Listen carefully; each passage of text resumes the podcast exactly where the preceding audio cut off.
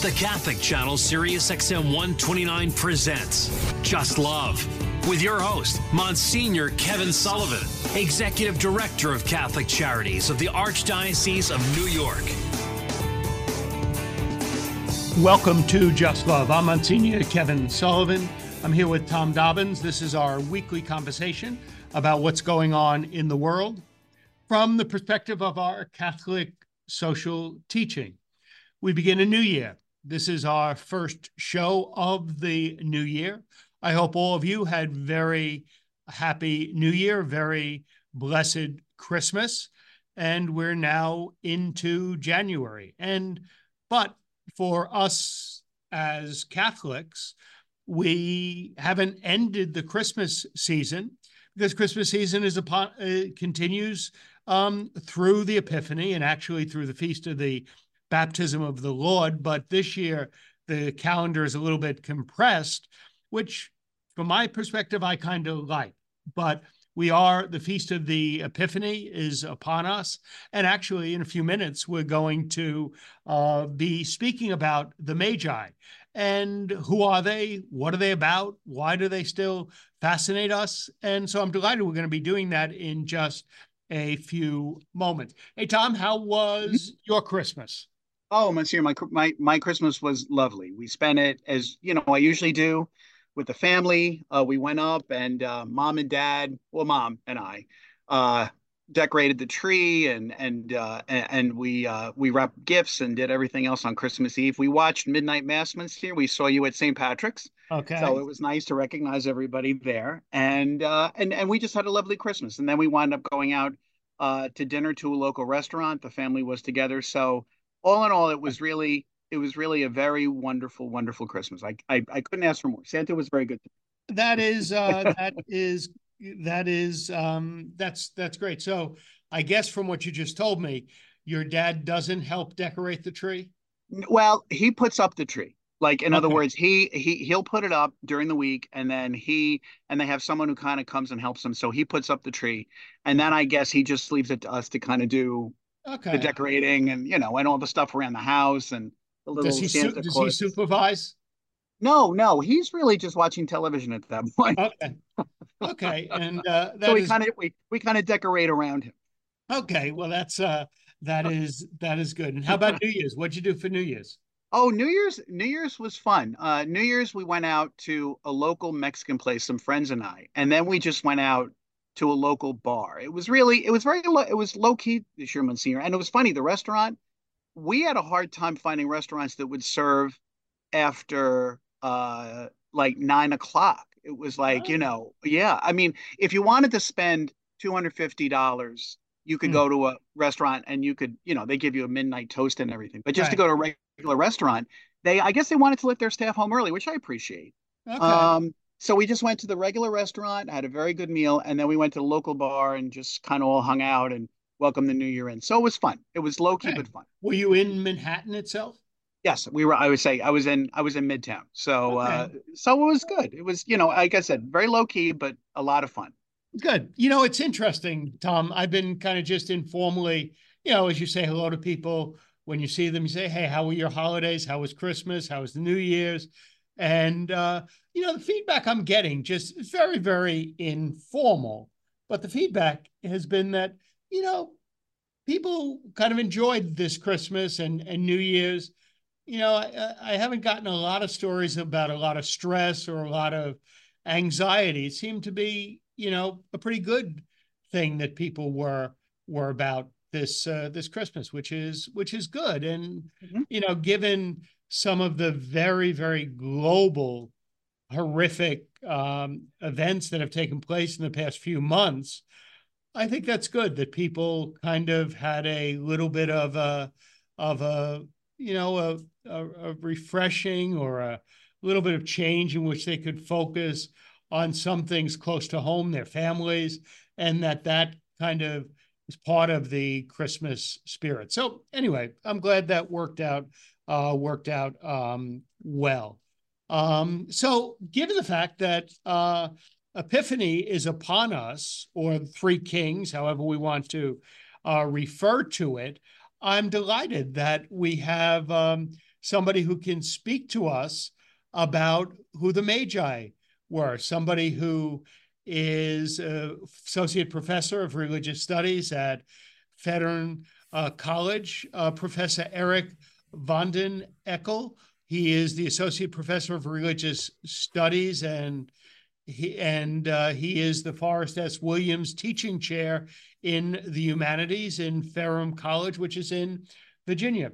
Professor um, Eykel, thank you so much for being with us. Thank you so much for having me. It's an honor to be here. Well, that's great. So uh, I asked Tom, so I'll ask you, how was your Christmas and how was your New Year's? Uh, pretty good actually. We uh, we went on a road trip. We traveled to Minnesota and uh, spent time with family up there. And uh, unfortunately, didn't get any snow. But um, you know, the uh, trip was good and uneventful, which is how we like it.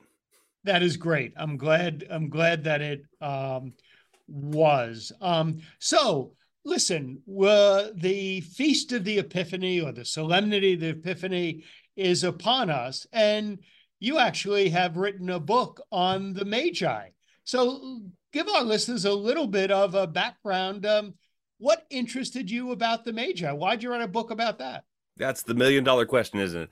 Um, so uh, I I had just defended my dissertation back in 2014, and um, I, like many people who had just defended their dissertation, I was kind of looking for what was going to occupy me for the next however long. I didn't have a job at the time, and so I was trying to figure out what I was going to do with my life. And um, the Magi were sort of minor characters in a uh, in a text in the text that I had written my dissertation on, and so um, yeah, the the week after I defended, I went and uh, sat down in the library and pulled out every book that I could find that that might mention them, and I just started uh, just kind of seeing if there was anything there, and um, yeah, so uh, really, I mean, it, it kind of just it, it it started as kind of a just an attempt to do the next thing, right? Is sort of find find something else to to study, and then what I figured out was that that um, you know a lot of the explanations for the Magi in Matthew were ones that I kind of found to be either boring or kind of problematic or just weird you know like i found mm-hmm. lots of stuff about ufos and you know secret brotherhoods and knights templar and all this kind of stuff. Um, and so i thought well maybe maybe it'd be good to to actually sit down and write uh, write something that kind of uh, captures all of that. So that's yeah that's the story. Oh that is a that's a, is a wonderful story. And so um getting to the substance now what um, what approach did you take in developing the book? And you know, let me throw out a couple of options. I mean, were you trying to figure out um, who they actually may have been historically, or did you take the perspective, or what has literature said about them over the ages, or what perspective did were you kind of looking at? Yeah, so my my interest in in all of ancient literature is very much in sort of what I would call reception history. And so trying to figure out how different characters are understood as they're as they're read over the centuries. Okay. And so uh so the the the subtitle of the book um which starts out with who they were um, is a, probably a, a, little bit of a i mean it's a bit it's a bit cheeky because for the hmm. purposes of the book um, it actually doesn't matter historically who they were, or really even if they ever existed, um, right. because because the approach that I that I take in the book is to say, all right, you know, we have these characters in Matthew's gospel and we have access to the story that they that they are in but we don't really have access to all of you know wh- whatever historical memory might or might not be lurking behind that story. And so so my my approach was let's focus on the literature itself and then to kind of see what people did with it, what Matthew's earliest readers did with it, and um, you know, and also what more recent uh, readers have done with that story. So, uh, I- intriguingly, I I'm intrigued by what you said, and I is why I asked you the question because there's a whole other um, genre of of scholarship, which would take almost the not the opposite, but the a different perspective and say, okay, let's strip away what has happened over the centuries. Not saying it's unimportant, but we want to say, what can we actually say historically if we're looking at this as a historian? You know, did they exist? Who were they? Where'd they come from? Things like that. So I'm delighted uh, that the approach you're taking is okay, that may be important, but that's not what I'm looking at. What I'm looking at is um, how have they, to use your words, how have they been received uh, by various groups over the over the years? So take it away, share with our listeners. Um, you know, so I mean, listen, I, I you have a job now, so you actually kind of um, you know you figured out how to uh, to get a job, which is great. But you know, you still always could use a few more bucks. So figure out, um, sell them, sell sell our listeners your book. So get them. Sure. Don't tell them everything, but tell Yeah, them yeah. enough that they're willing to plunk down some money to buy your book. sure. Well, um, oh, that's a that's a that's a tall charge. Um, so uh, yeah, so the book. I mean, the book I always give starts. I always give Yeah. charges which is in the person's self interest to do well. sure. Yeah, yeah, yeah. Well, I'll preface this by saying it's available wherever books are sold, um, which it apparently is. But um, so, uh, so yeah. The I mean, I think the the approach of um, you know, like you said, just sort of w- one of the things that I that I am uh, that's very important to me as a scholar um, and as a scholar who does uh, work in literature, but then also history, um, is to be very honest with what we what we can't know and what we can know, and you know, and so the and the fact of the matter is that you know with a, with a story like this, um, you know, I don't know. There's there's plenty of books out there who have who whose goal is to prove the existence of the Magi, um, and I'm sure there's probably plenty of stuff out there that's that that whose goal is to sort of disprove um, whatever. But but and and from my perspective, you know, I, I don't know how you go about proving or disproving the historicity of a story like this. So let's Right. just focus on the story. So the starting point of the book is that uh, most people who think they know the story of the Magi as it is as it is written in Matthew, most people who are in that camp uh, probably probably don't know the story nearly as well as they think they do. And so one of the things that I encourage readers to do in this book is to sort of go back to the story in Matthew because it's only in Matthew. That's and that's the fascinating thing. These characters are so recognizable in the Christian tradition. Um, really, aside from Mary and Jesus, uh, they are some of the most represented characters in Christian art. And and I mean, you know, show anyone a picture of the Nativity. Who is this? Well, these are the wise men, or or whoever they were. And but I but I encourage readers of this book to sort of start by going back to Matthew's story and reading it and noticing what's not there.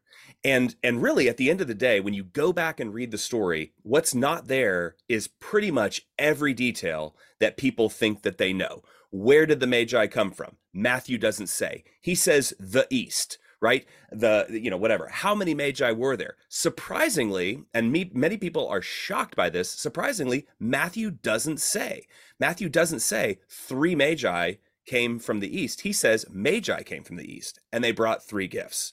You know, the Magi talk once in the entire story. They talk and they, you know, they talk to, to, to Herod and they say, we're looking for the newborn, the, the one born king of the Judeans.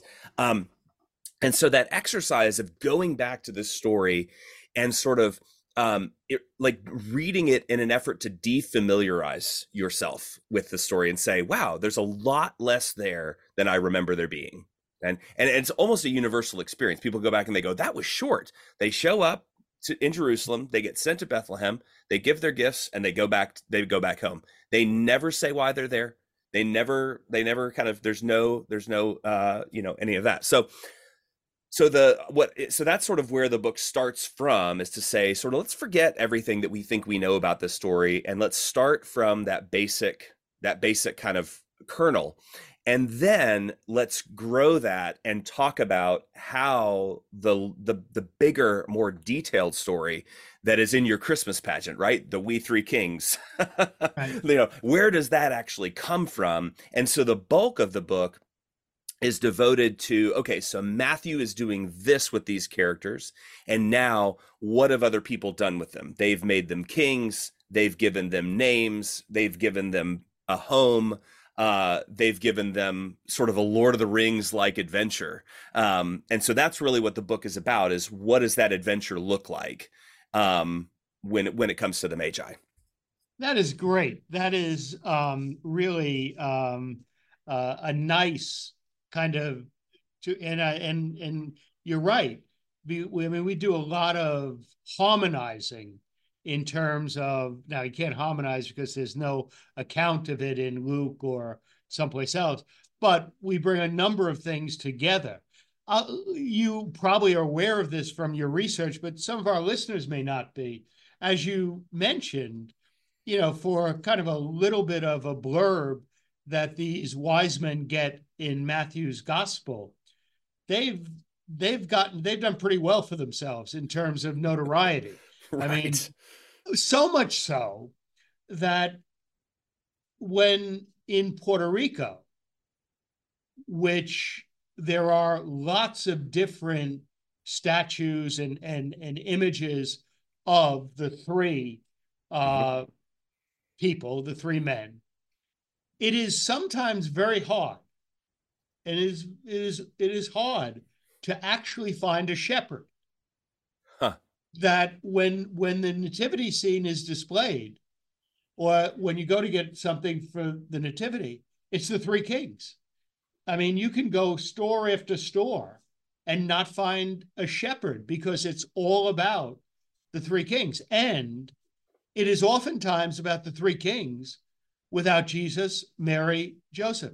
They kind of form their own little um chorus mm-hmm. and and to a certain extent, they exist in imagery independent of the um, of the uh, of the nativity scene. So it's kind of um, kind of interesting. So it it kind of confirms that that the wise men have taken on a life of their own in very many different uh, different cultures. The one thing that since we're at the feast of the the Epiphany, um, can you say a little bit? Did your research kind of um, look at so how come the wise men get associated with the Epiphany and how'd that come about? Yeah, so the so my research in this book uh, doesn't really go into um, it, it doesn't really go into the origins of the Epiphany uh, uh, of the Epiphany holiday, um, but so, I Professor, your yeah. next book. right. your next book. yeah, exactly. Yeah, sort of an unanswered question. And now we talk about nativity. Um, no, but it is. Uh, it it is. It very much is in the um, in kind of the earlier, the sort of first millennium of Christianity. Uh, Epiphany. You know, Epiphany now. I, I mean, obviously, Epiphany is still a uh, an important holiday. Um, but in the in the sort of like first millennium, um, my understanding of it anyway, and this is a little bit outside of my um, eh, well, I haven't written that book yet, right? right.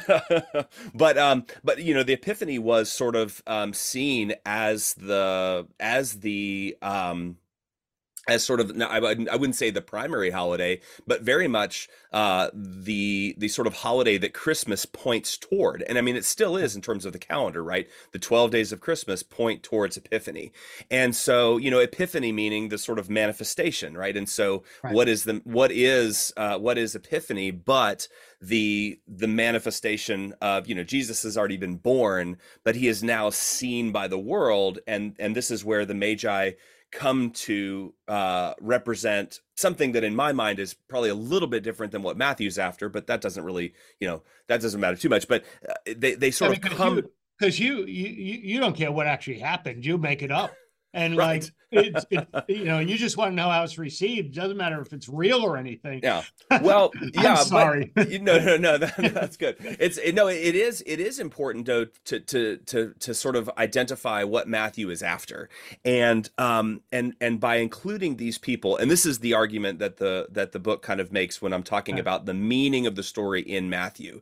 In Matthew, these characters are sort of understood as um, as pointing towards the kingship of Jesus as the legitimate king, uh, as the legitimate king of the Judeans. So Herod is his title, which was given to him by Rome, is king of the Judeans, or sometimes translated right. king of the Jews. Right. And the the Magi show up from the east in order to say we are here for the one who is born king of the jews. That is the one who is right. who's who's sort of king by birth. And and so they are there in matthew to perform that very specific function of putting a stamp of legitimacy on jesus as the as the the rightful king of the judeans. Um how they how they then develop in terms of the you know what is it what what is their role in epiphany they they come to signify not just people who are there to legitimize the kingship of Jesus but they come to sort of signify you know the world comes to Bethlehem and then the and then God in human form is is made manifest to the world in Bethlehem. Um, and so the, it's it's really that's one of those interesting kind of growths of the tradition is to say, well, they're not just this um, cast of priests from from Persia that that um, that help coronate kings. Uh, they are sort of representative of the world as a whole, who is coming to Bethlehem to worship uh, to worship God in human form when again, um, you know, going a little bit back to Matthew's perspective, and I think what you you you raise is very important. I mean, most scholars will basically say that Matthew's gospel's primary audience was the Jewish community. Mm-hmm. And so that very early, in fact, at the birth, that they introduce that Matthew introduces non-Jews who affirm the king of the Jews and that they not only come to bring this king gifts, but to worship him. There's a lot that is packed in the um, the the narrative that Matthew portrays, or I'm sorry, that Matthew writes. Mm-hmm. And as you say, probably unless we go back and read it carefully, we may gloss over some of that because we got three kings. We now know their names. We know right. that each of them is bringing one of the gifts, and they had a dream. And, right. Right. Uh, yeah, and, and just to sort of touch on that, you know, one of the one of the things that I actually did find also in in researching this story and thinking about this story, um, that sort of uh, the Jewish versus Gentile uh, dimension, right. and um, and one of the things that I found is I'm actually not all that sure that that's what Matthew is after with this story. Um, that's certainly how it's been read, and and from a very early period, that's how it's been read. But um, one of the very fascinating things when you look at commentaries on Matthew, almost all of them will say, you know, the the Magi are the best of the Gentile world. They are the they're representatives of the of the sort of righteous Gentiles or whatever. Um, but you know, the fact of the matter is that if you look in ancient literature, um, magi, you know, are are the magi to be understood as Gentiles? Perhaps, maybe, but that designation magi is what's interesting to Matthew. I don't think Matthew cares much about whether they're Jews or Gentiles. And in ancient literature, and in fact, in, elsewhere in the New Testament, you have um, uh, you have magi who are uh, who are Jews. So in Acts, for example, there's a um, there's a magus named uh, uh, Elymas or Bar Jesus. He has two names in the story, mm-hmm. and he is a uh, a Jewish uh, magus. And right. so um, so one of the things that I do in the book is to sort of say, okay, this is one of those interpretations of the sort of you know the Gentiles coming to uh, coming to right. Jesus, but I think in Matthew, the primary spotlight is on the kingship aspect. It's like it's almost like if Matthew, you know, the the terminology that Matthew chooses, you know, magi, magi um, that's significant. It's almost as if you were sort of writing a story today and you said, you know, there was a person walking down the street, but you called them a lawyer, right? There was a Right. lawyer walking down the street. Well, that could have a number of different meanings depending on who's reading that story, right? Right. And so I'm more focused on uh, on that sort of terminology of magi and and trying to kind of um, look beyond that that curtain of the Gentile versus Jew um, uh, reading. So I'm not going to let you get away without something that you hinted at in Okay. that you hint hinted at in your describing of what you were about. Um, so what's give us give our listeners a sense of what were some of the weird things you discovered and how they were received. We want we want kind of the entertaining part of the book. Oh, yeah, absolutely. So, um, th- so there's, I mean, really, we don't have time to talk about all of them, so I'll just give you a couple. Well, so Um, here's the deal. yeah. Mhm. Here's the deal. When you finish your next book on the Epiphany, you can come back and then we can talk about more weird things and your new book. Okay. Yeah. So just You've now, you've us- now, you've now committed me to writing a book about I, Epiphany. I have. Um, you notice how we did that? We kind of Oh. nice segue. We Good committed heavens. that. We have it on tape. yes. so we're gonna. Uh, you're committed to doing it. But anyway, so share with us a few of the weird. Things. Yeah. So, um, so one of the things um, that one of the things that you find when you look online, um, which is right where you find anything entertaining, uh, you won't find this anywhere in scholarship, of course. But uh, one of the things you find online is uh, that these people were. Um, were following a UFO.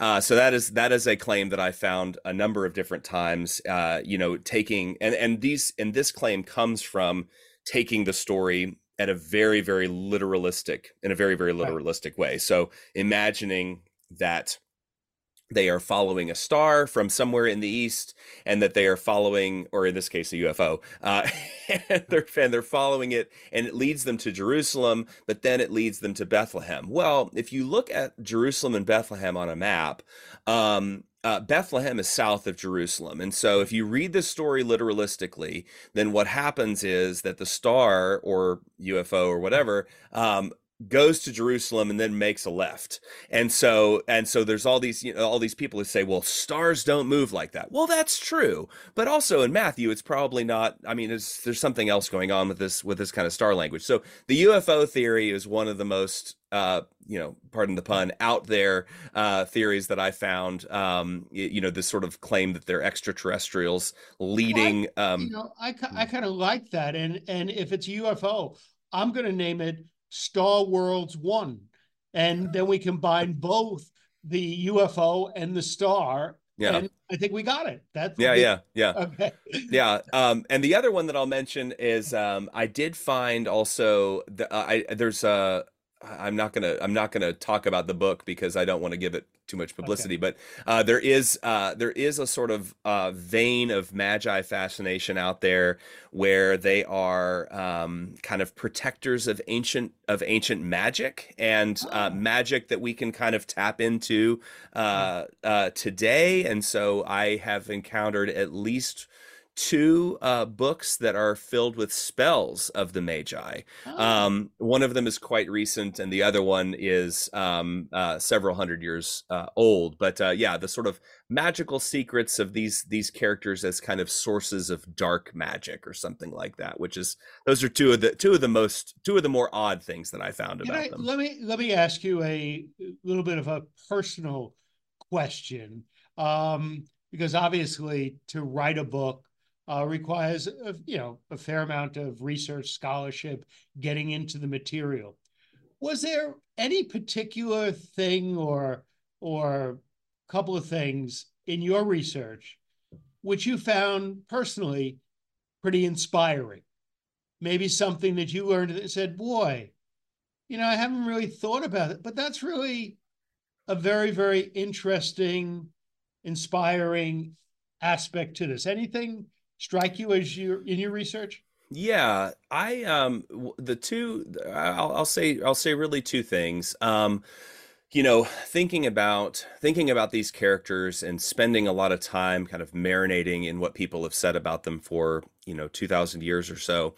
Um the the two kind of characteristics that that kept coming back and kind of to the forefront over and over were uh, generosity and hospitality.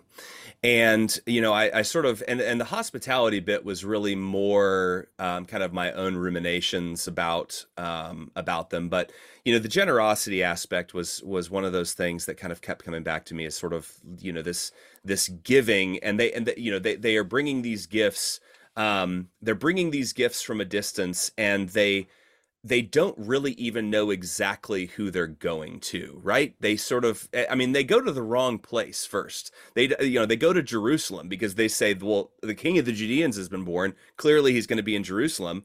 And so they bring their gifts to jerusalem and then herod's like well i'm not it you know? And so right. then they have to go to bethlehem. But they they still they they don't know they don't know who the gifts are for. They certainly you know if you read the story they certainly don't know that they are going to see a, a baby or or a toddler or however you read the timeline. They they are going to see a king. And so, you know, that's the joke, right? Like, why would you bring these? These are weird gifts for a baby. Well, that's because they don't know who they're going to see, but they're still bringing these extravagant gifts. And so, this idea of generosity, and um, as I was writing this, I sort of, um, I, I sort of kept coming back to this idea uh, of how important it is, um, you know, sort of emulating generosity um, in our in our day to day lives without really even knowing exactly who we're going to be generous to, but sort of being willing to be um, to be generous and giving. And then the hospitality bit came from, you know, my my wife is Catholic and grew up uh, with the uh, with the Epiphany door blessing, uh, and so we we likewise have that in our in our house. And um and one of the chapters in the book i lead by talking about that epiphany door blessing and sort of as i was sitting there writing that anecdote and thinking about that and i sort of thought about the ways in which that blessing sort of blesses the the house right? But also it should serve as a reminder to be open and hospitable to anyone who comes to our door. And you have there, you know, the, the initials of the Magi sort of as a reminder that you know, in Matthew, these weird characters show up to their house and they say, "We're here to see the, we're here to see the king." And Joseph and Mary don't say like, "Can we see your ID?" or whatever. They just sort of let them in. And so um, now, obviously, that can be a dangerous move to just sort of right. let anyone into your house. But, right. Um, but uh, yeah, I, I, sort of I kept coming back to this idea of of hospitality, is to say, um, who is coming to my door and how am I treating them. Ah, hey, Professor uh, Eykel, thank you so much. I, I learned a whole lot and I had a very enjoyable uh, conversation. I hope it was good for you. But now, sell your book. Where can people find it and why should they buy it? Absolutely. So, um, so you can find it, like I said, anywhere, anywhere you buy your books. Uh, you know, Amazon is is probably the easiest, but it's on Barnes and Noble, Target, um, and also Fortress Press, uh, the Fortress Press website. Um, you can find it. Um, but why should you buy it? Um, you should buy it because these characters are interesting, um, and they are a lot more interesting than you think that they are. And if you don't believe me, um, think about the story in your head, and then go back and read Matthew. It's Matthew chapter two and just start reading at the start of chapter two. And then when you get to the end of the story, realize how much you've filled in, how many details you've filled in, and then read my book to find out where that stuff came from. Professor Eric van den Eckel, the Associate Professor of Religious Studies and the Forrest Williams Teaching Chair in the Humanities at Ferrum College in Virginia. Thank you so much for joining us on Just Love and being so generous with your time. And Tom, um, we'll give him two years. Uh, okay. And we'll, he's going to be back on our show when he finishes his book on the Epiphany and where that feast came from. For legal reasons, I have to say that book is under contract nowhere just yet. but thank you so much, Monsignor. Okay. It's been a pleasure. Thank you so much. Tom, we'll take okay. a break. Just love. Just love God. Just love your neighbor. Just love yourself. And our world will be more just and it will be more compassionate. This is the Catholic Channel, Sirius XM 129. Now, let's get back to Just Love and your host, Monsignor Kevin Sullivan. Welcome back to Just Love. This is our first show of the new year, and we'll just keep saying it just love God, just love your neighbor, just love yourself. And if all of us did that with a little bit more zeal and rigor, our world would be more just and more compassionate. And particularly, we need that. And we need it particularly as we go to our next guest on Just Love, because we're going to speak about some of the very, very divisive and uh, violent situations going on in our world, the vitriol that becomes part of our debate and our uh, conversations or our shouting at one another. And so we're going to speak with Professor Mehnaz Afridi, who is the professor of religious studies and the director of the Holocaust, Genocide, and Interfaith Education Center at Manhattan College. Um, Professor Afridi, thank you so much for taking the time to be with us on Just Love. Thank you so much. It's so great uh, to see you again.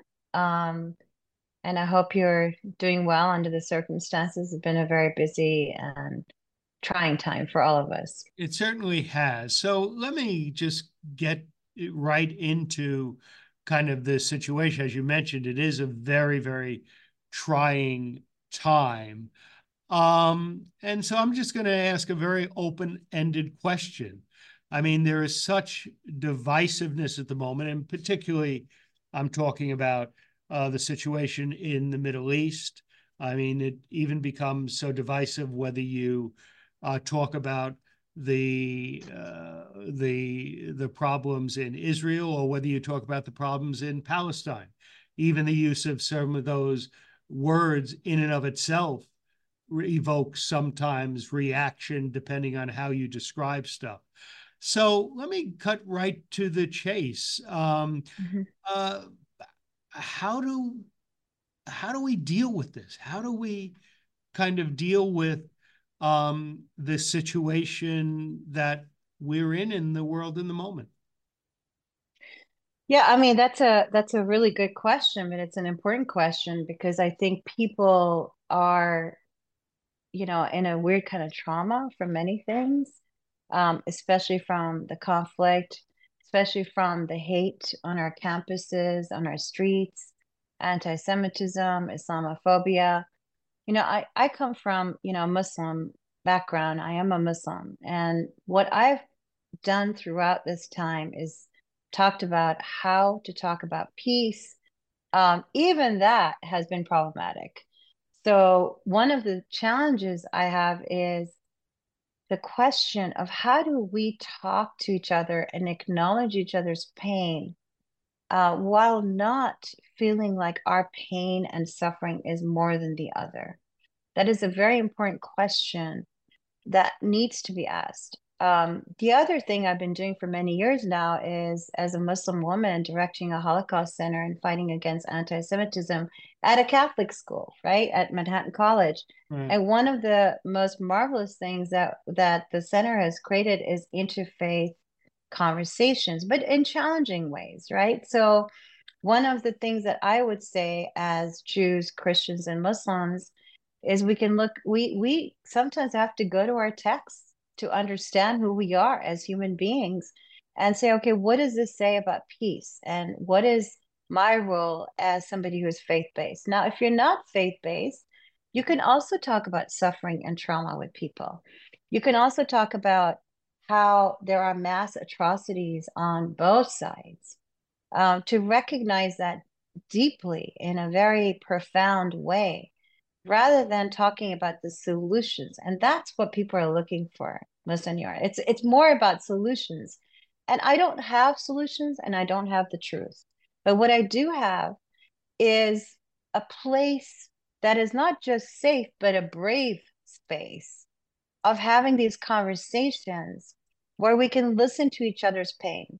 And honestly, there are some that may think, oh, you know, that person is biased towards Israel, that person biased towards Palestinians. But it's not about the bias, but it's about the conversation and dialogue between people that becomes important. And we have shut down in our society. Um, there are many organizations who want partner together. It has been a very challenging time for me.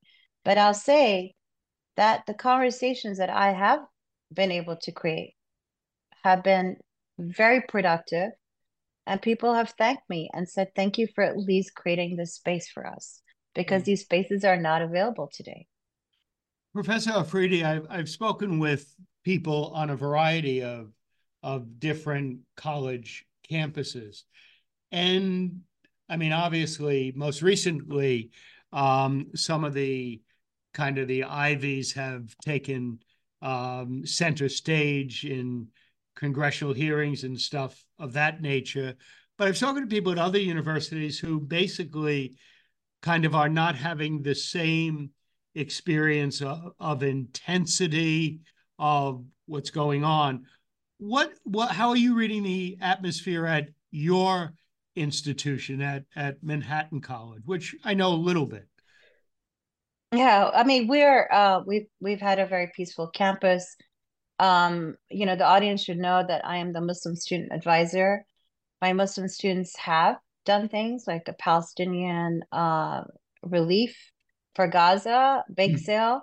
They've done advocacy work. Uh, what are your rights on campus? Um, I try to bring my class to a movie that we try to show, Born in Gaza, what it means to live in Gaza from a child's eyes.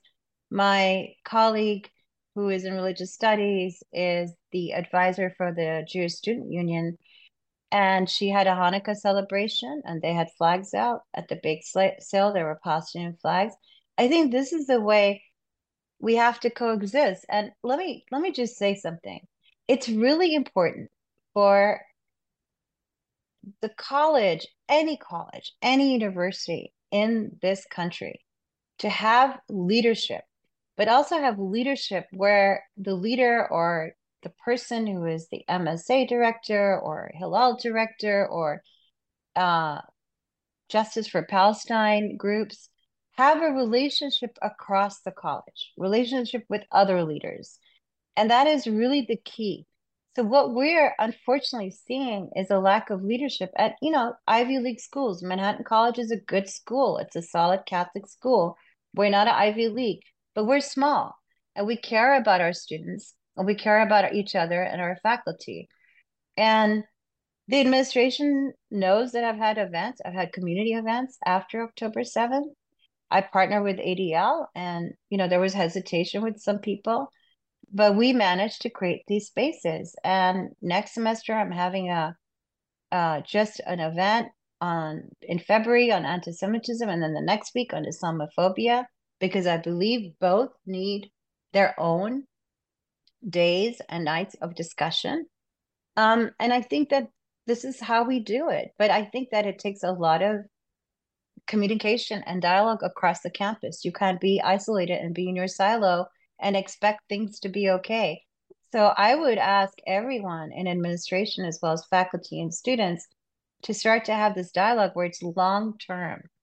You know, we always tend, tend to react to things rather than to say, hey, okay, we know this is a problem. Everybody knew that Israel and Palestine was a trouble spot.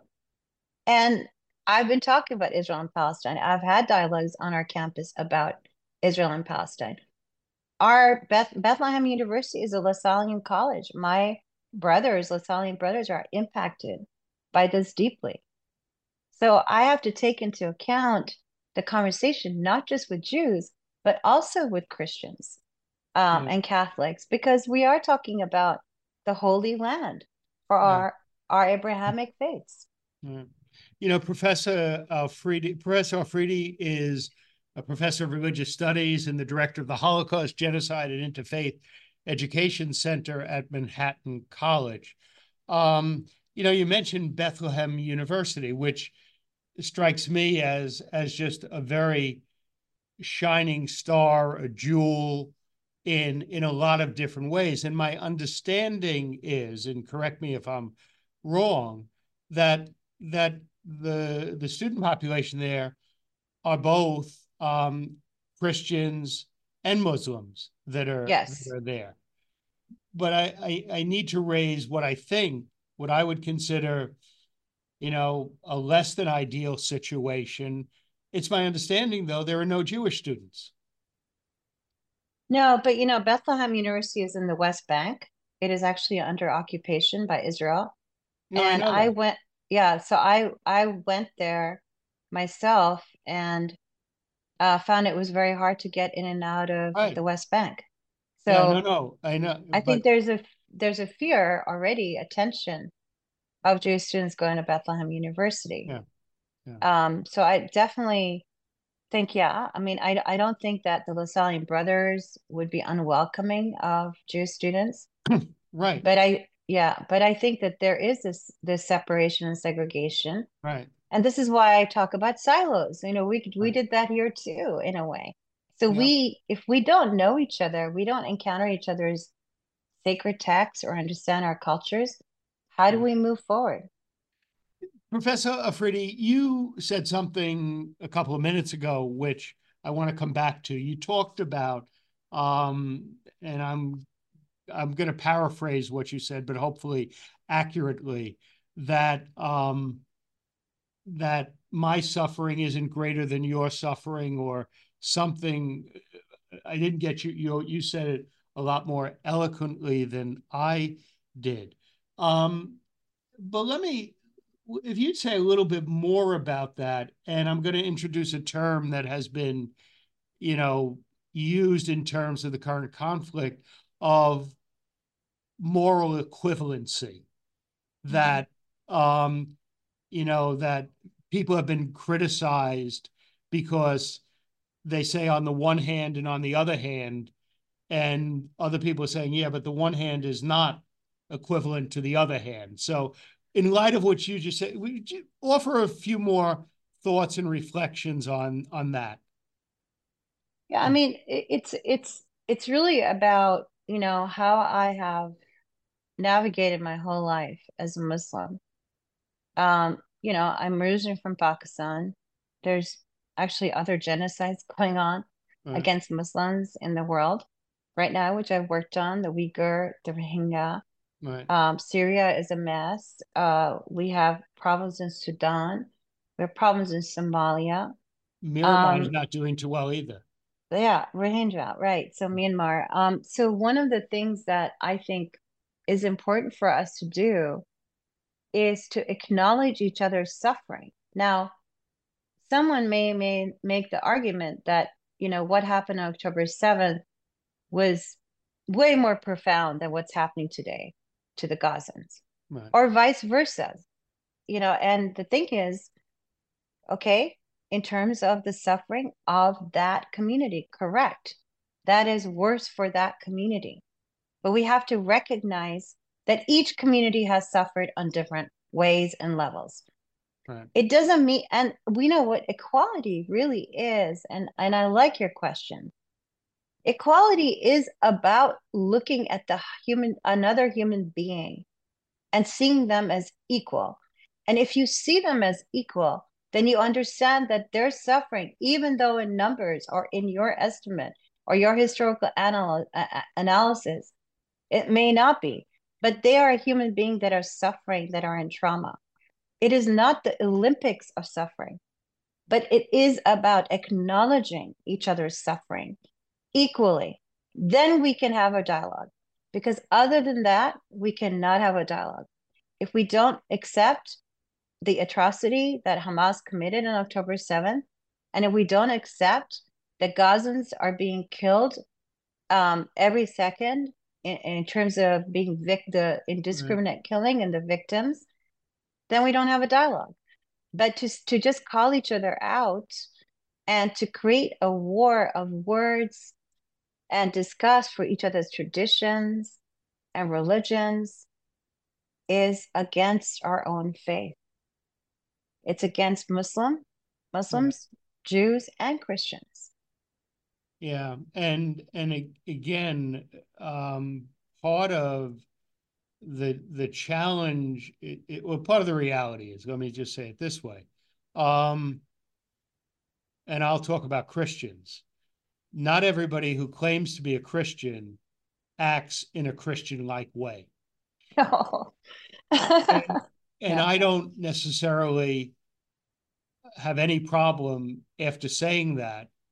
I have no problem saying, and everyone who claims to be Islamic always acts in a way that is faithful to Islamic values, nor does every Jew act in accord with good Jewish values. That I, I don't think we can hide behind the name we choose for religion to assume that just by calling ourselves it, we're always acting in accord with it. And absolutely. And yeah. but but part of the problem is oftentimes when we're in should we say uh, I don't want a conversation, uh, discussion, uh, shouting at one another, we assume that every Christian is not acting in a Christian way, or we assume every Muslim is a fanatical Muslim and whatever. So, um, you know, Professor Afridi, thank you so much for spending the time. And I hope you'll come back in the not too distant future where we can kind of continue the conversation because I think it's so very, very important that we do so. Thank you so much. I really appreciate it. I just want to say one thing. Sure. One of the, my, my favorite quotes by Thomas Merton, right. Catholic thinker, is that peace demands the most heroic labor and most difficult sacrifice. Good way and, to end our conversation. Thank, thank you. you so much. This is Just Love. Just do it. Just love God, your neighbor, yourself. Our world will be more just and more compassionate. We'll be back in just a moment on the Catholic Channel, Sirius XM 129.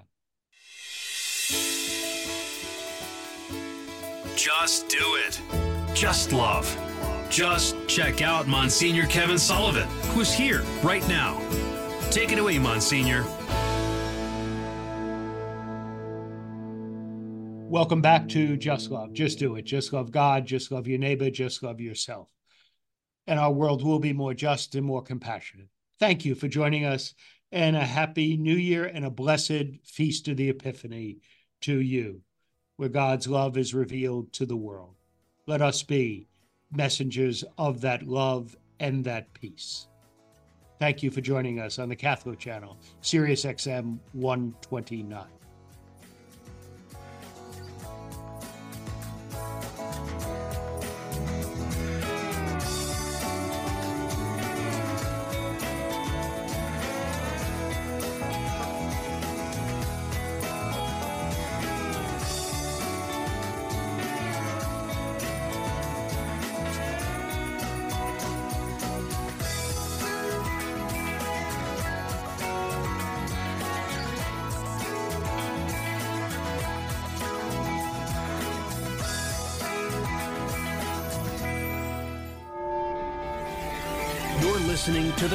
Channel, Sirius XM 129.